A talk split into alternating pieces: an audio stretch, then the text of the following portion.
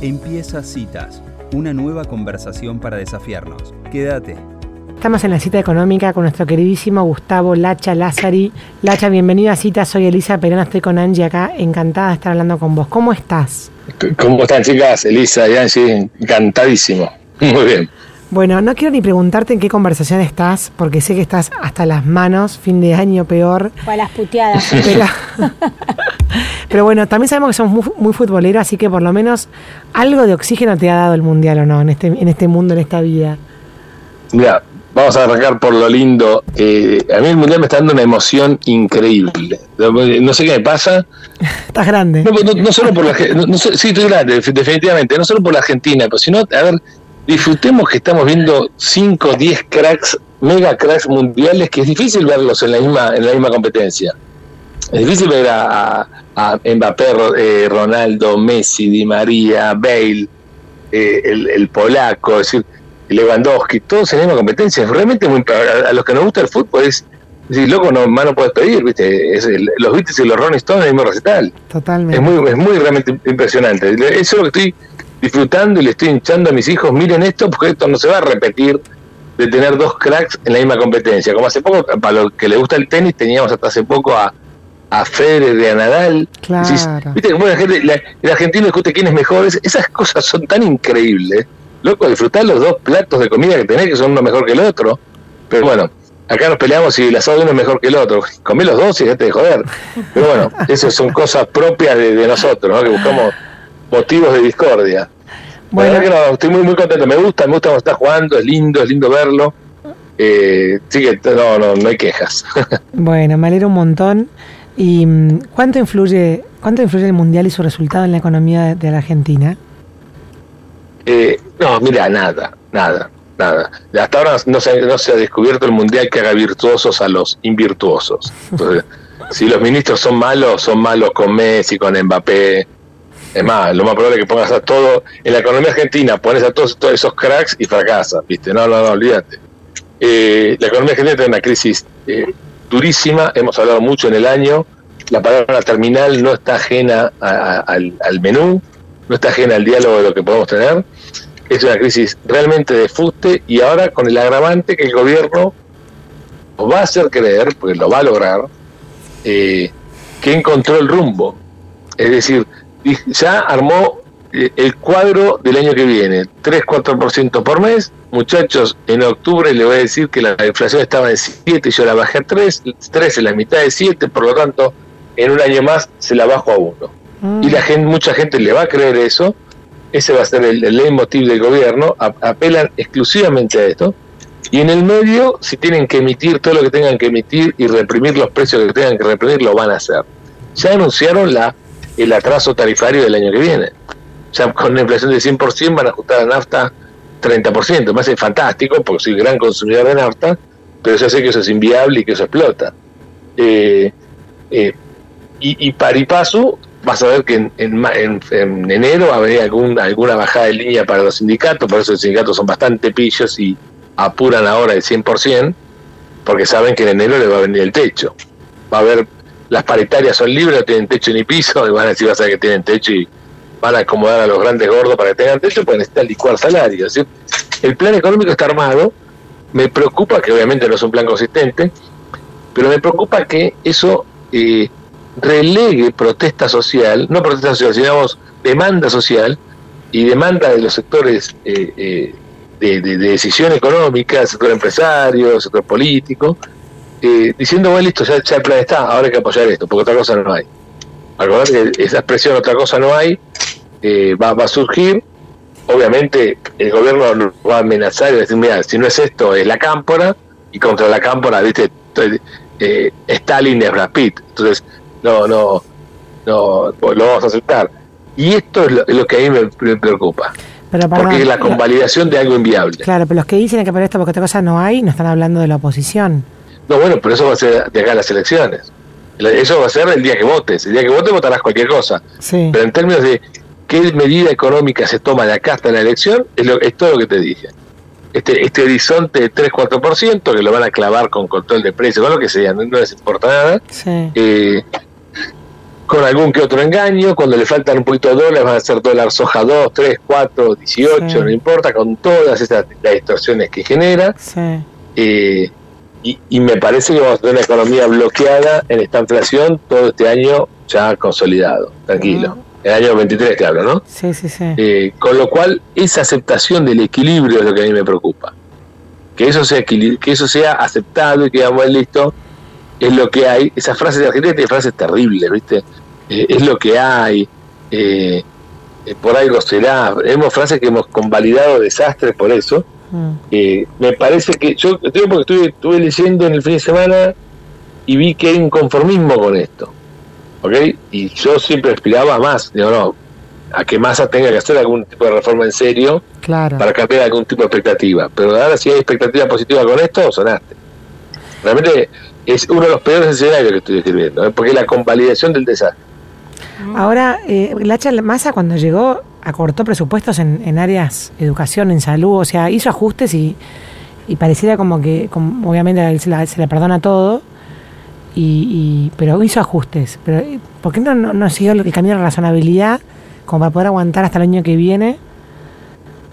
Bueno, porque, porque los ajustes... Eh, eh, eh, Elisa, los ajustes, pero vamos en concreto, si quieres te, te, te, la hago larga, vamos a hacerlo bien, bien concreto. Los ajustes peronistas como cortar el pasto. Y luego pasar la bordeadora y a los tres minutos el pasto volvió a crecer. Porque no, son ajustes de, corto plazo para mostrarle al Fondo Monetario que, que hubo un cierto ajuste, aprobame la meta, y acá la meta relevante es la de marzo, porque ahí eh, es la última antes de las elecciones. El, fondo no te va a cortar, la mano en julio, agosto o, mayo, en pleno en pleno cierre de listas, proceso electoral, paso. Entonces ahí se empieza el cronograma electoral, listo, olvídate. el, fondo no existe más hasta diciembre. Entonces, acá hay que cerrar noviembre y marzo. Y con eso hicieron todo el maquillaje que, que hacen. fíjate lo del dólar soja. ¿Por qué hace el dólar soja? Para que la próxima emisión, la, próxima emisión del fondo vea que hay 3.000 palos más. Uy, listo, ve el esfuerzo que hace. Rompen todo, todo el, rompen todo el sector agropecuario. El que vende soja no vende maíz, sube el precio del maíz, sube el, costo de los alimentos para pollo y para y para cerdos y para vacas y, se rompe el negocio del feedlot. No les importa nada. ¿Me entendés? ¿Por qué? Porque tienen que sacarse una fotito, una selfie en marzo mostrando alguna alguna reserva adicional. Entonces, eh, esa forma de gobernar vino, ahora veo que vino para quedarse, con el agravante más siniestro imaginable, que es que todos los derechos de la Constitución son monedas de cambio de la política económica. Nunca se mm. vio esto, lo que estoy diciendo es de una gravedad terrible. Que el gobierno te diga en una norma escrita que te va a dar importaciones, es decir, derecho a comerciar, que ya está consagrado en la Constitución, el gobierno no tiene que darte nada respecto a eso, no, tiene ni que opinar al, respecto a eso. Te va a dar derecho a comerciar sí y solo si no le, no le eh, pedís una cautelar a un juez por algo que consideras una injusticia. O sea, ¿dónde se vio que para comprar un pantalón te tenga que sacar la, remera? No existe eso. Y el gobierno lo institucionalizó, es una norma, son como los años fiscales y señores, es constitucional por todos lados bueno, puedes condicionar eh, que se cumpla un derecho en condición de otro. Eso no existe. Eh, la, FIB nos tiene bastante mal acostumbrados con eso. Claro. O sea, si a vos te falta un papelito, te saco del registro, por lo tanto no puedes comprar y vender. Pero ¿de dónde se vio? No, es una locura, es inaceptable. El derecho a comprar y vender está. Si te falta el papelito, poneme una multa, fusilame en la plaza pública, poné la condena que quieras, ahorcame, no hay ningún problema, eso está todo bien. Pero no podés negar el otro derecho. ¿Me explico? Es un delirio.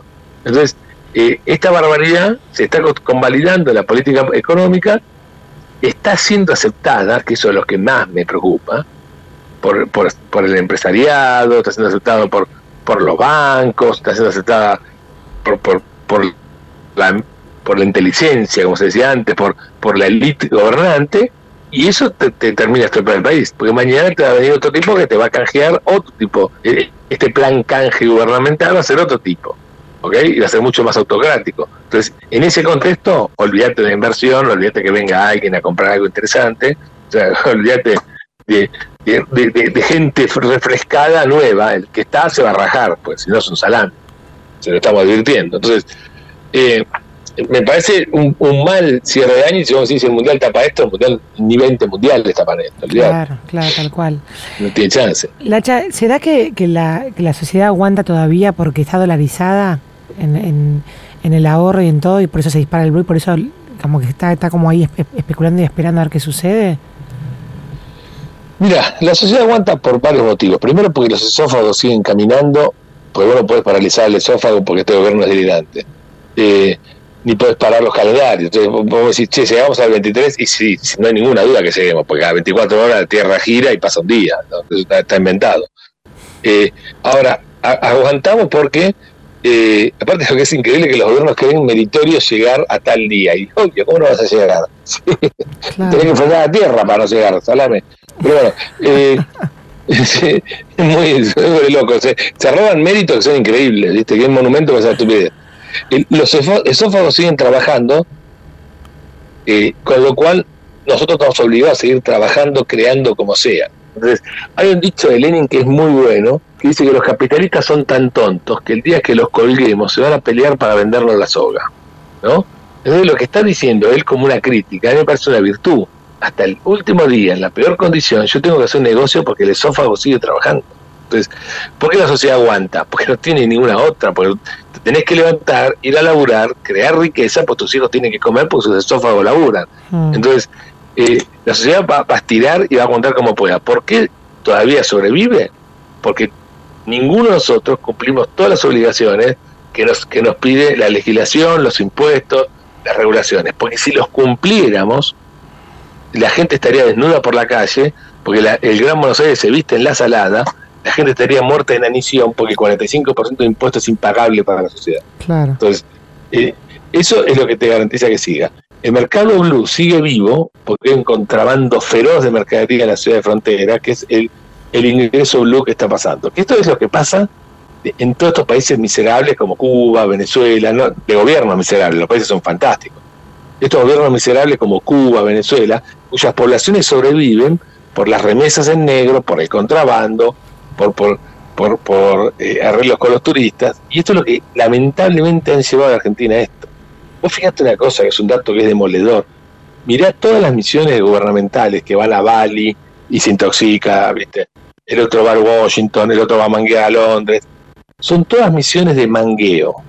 Van y piden, piden, piden plata, piden que el BID le, trabe 500 millones, que el otro le preste un sol de 3.000, que el Fondo Monetario se haga el GIL para una meta.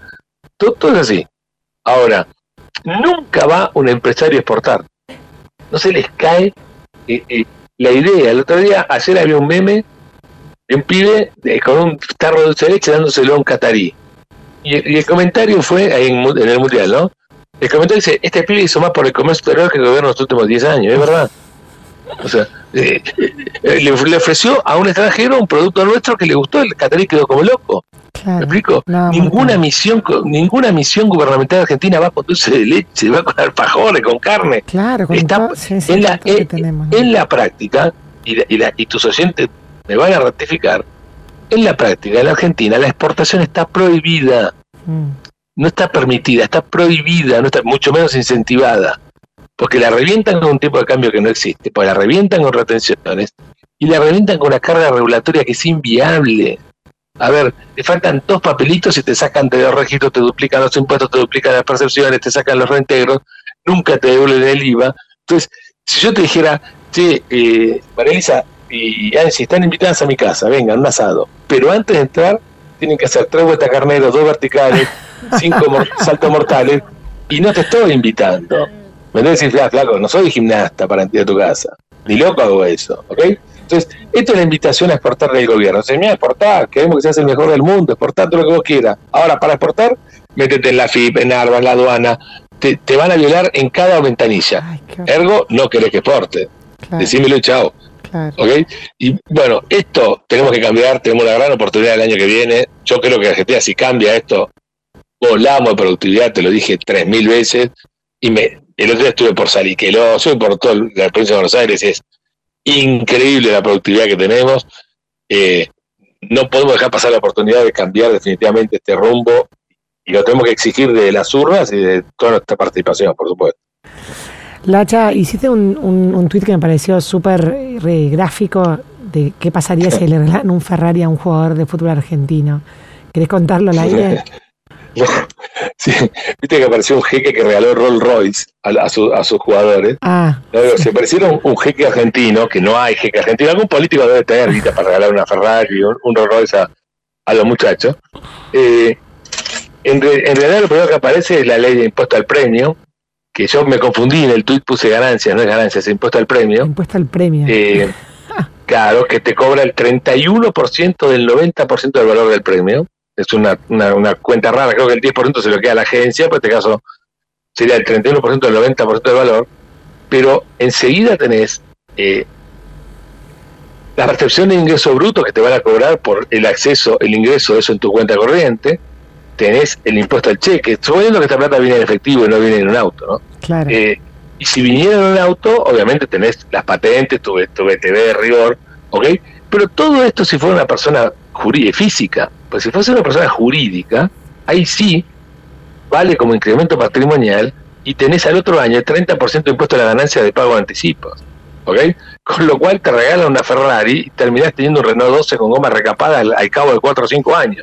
Te lo, te lo- come te lo come el Estado tranquilamente en 5 años realmente, igual los jugadores que hagan goles, yo no le voy a regalar una Ferrari, que traten de hacer todos los goles posibles, ¿no? Pero eh, el premio de la Ferrari no sé si es el mejor de todos para los muchachos, pobre.